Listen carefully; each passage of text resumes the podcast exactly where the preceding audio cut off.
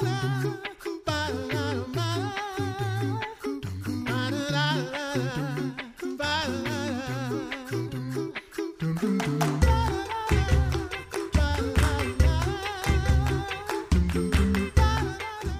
listening to the Coffee Hour. I'm Sarah Gulseth. I'm Andy Bates. Thanks to Concordia University Wisconsin for your support of the Coffee Hour. You can find out more about Concordia University Wisconsin at cuw.edu. Live uncommon. We've been talking with some authors and writers and word creatives over the over uh, several episodes for the Here I Write conference uh, that was going to be put on by Katie Schuermann this summer, but because of the global, global pandemic, uh, it had to be canceled. But we've had such a great time talking with all of these uh, experts in the in the field of words, and today we get to talk with a familiar voice, Cheryl Magness, who is the managing editor of the Reporter the LCMS reporter, assistant editor at sisterdaughtermotherwife.com, and a contributor to He Restores My Soul from Emmanuel Press, as well as a contributor for various other print and web publications. Thanks so much, Cheryl, for joining us today. Hi, it's great to be with you both. Thanks for having me. Yeah, we've gotten to talk with you about stories in the reporter, but now we get to actually talk with you about the actual writing a process. So, tell us a little bit about uh, what a writer's job is. Well, if you think about reading, the process of reading, it's really hard work. I mean, you know, if you think about the printed page and how somehow we put a lot of different marks, black marks on a piece of paper, and then we're supposed to look at those marks and somehow make sense of them. And, and just that in and of itself is, is challenging.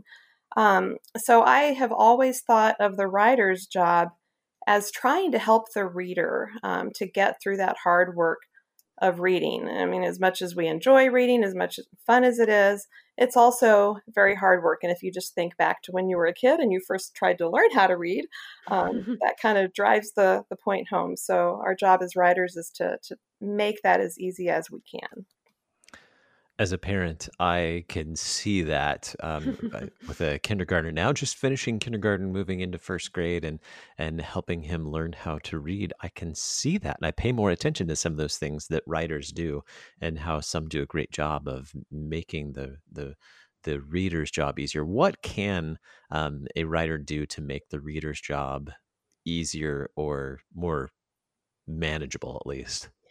That is such a huge question. And, um, you know, I was going to give a, a, I guess, a 45, 50 minute presentation as we all were at the conference. And so somehow we have to boil that down into about 12 minutes. And I don't even have a chalkboard or a whiteboard to write on or my red pen.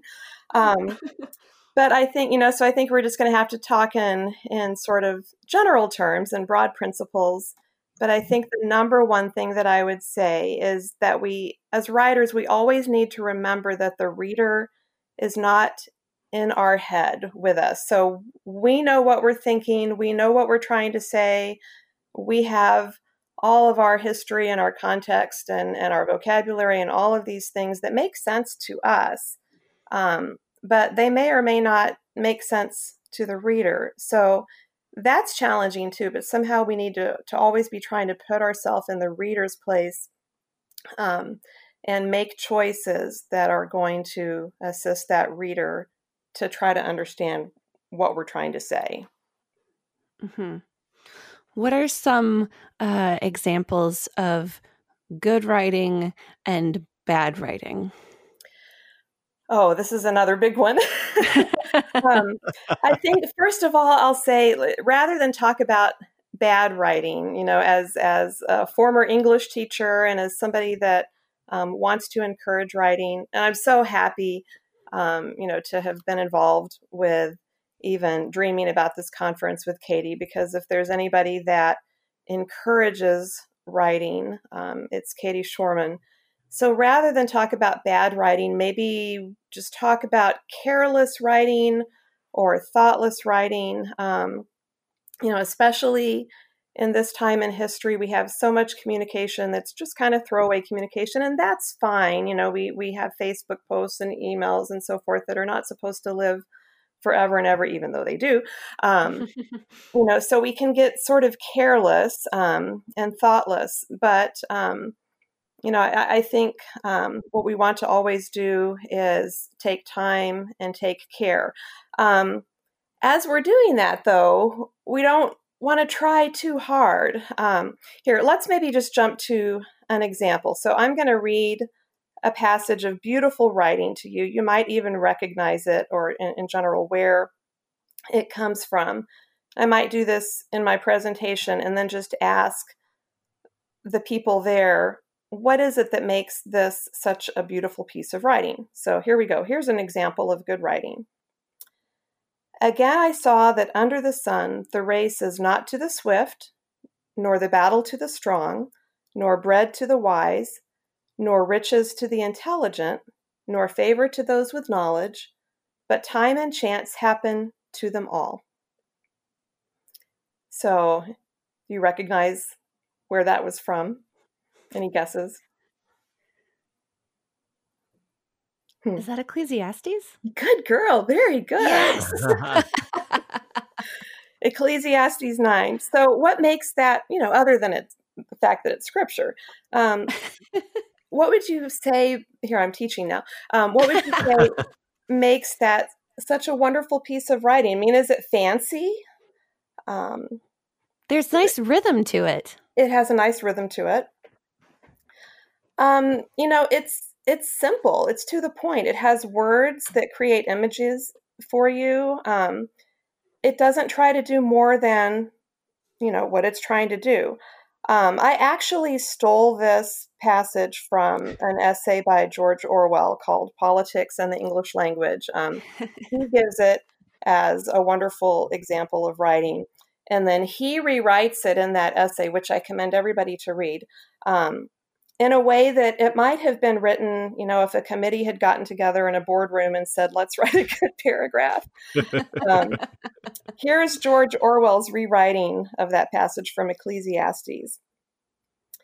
Objective considerations of contemporary phenomena compel the conclusion that success or failure in competitive activities exhibits no tendency to be commensurate with innate capacity, but that a considerable element of the unpredictable must invariably be taken into account.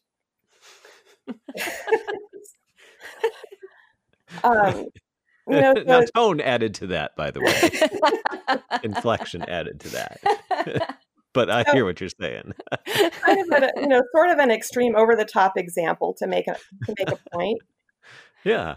Um, but it just illustrates um, you know, that sometimes the the complex, you know, the the things that we try to do to be good writers sometimes just get in the way. And sometimes it's just about getting back to the basics. Um, you know, some other general principles that I would share um, would would be other things that Orwell actually shares in that wonderful essay. You know, just things that we've all heard before. Um, be active and not passive. So instead of saying something like "he was not often on time," just say "he was usually late." Um, be concrete instead of a period of unfavorable weather set in. Just say it rained every day for a week. Um, keep word. One of the things that um, I often see in print these days, and published material, no less, um, is just getting sentences kind of upside down or backwards. I think one of the things that I would suggest to people that want to improve their writing is, you know, we tend sometimes to just focus on either the little thing, the words, or maybe the the great big thing, the paragraphs. But I think if there's anything that we need to work on as writers, it's probably our sentences um, to hmm. make the sentences better. And that can be as simple as just making sure that in your sentences, sentences the words that go together belong together. So here's an example of kind of a mixed up sentence. He noticed a large stain in the rug that was right in the center. well, is the rug in the center? or is the in the center, you know. So he noticed a large stain in the center of the rug. You know, sometimes just those mm-hmm. very simple little things that, they're they're tiny little things, but it just makes again we go back to making the reader's job easier if the reader has to stop and think okay now where does you know what does that refer to then um, you know we're not serving the reader well mm-hmm. how have you evolved in your writing through the years I have run the gamut. and we have um, just about two minutes left, by the way. okay. I, unlike Katie, I'm not a story writer. I don't write fiction. Um, I did when I was a little girl, so I guess I started out writing stories. Um, you know, went through school and, and did all the academic writing and that sort of thing. And then as I, um, during my mom years, I, you know, I had a blog where I did more kind of reflections on being a homeschool parent and being a mom, um, and eventually started to be able to write a little bit for publication um, later in life, which was really exciting. These days, I find myself as a reporter, and I've just been doing that for a few years. And that was something I kind of had to figure out how to do. I had to learn um, how reporting is different from blogging um, and more personal writing. Um, and I'm still learning about that.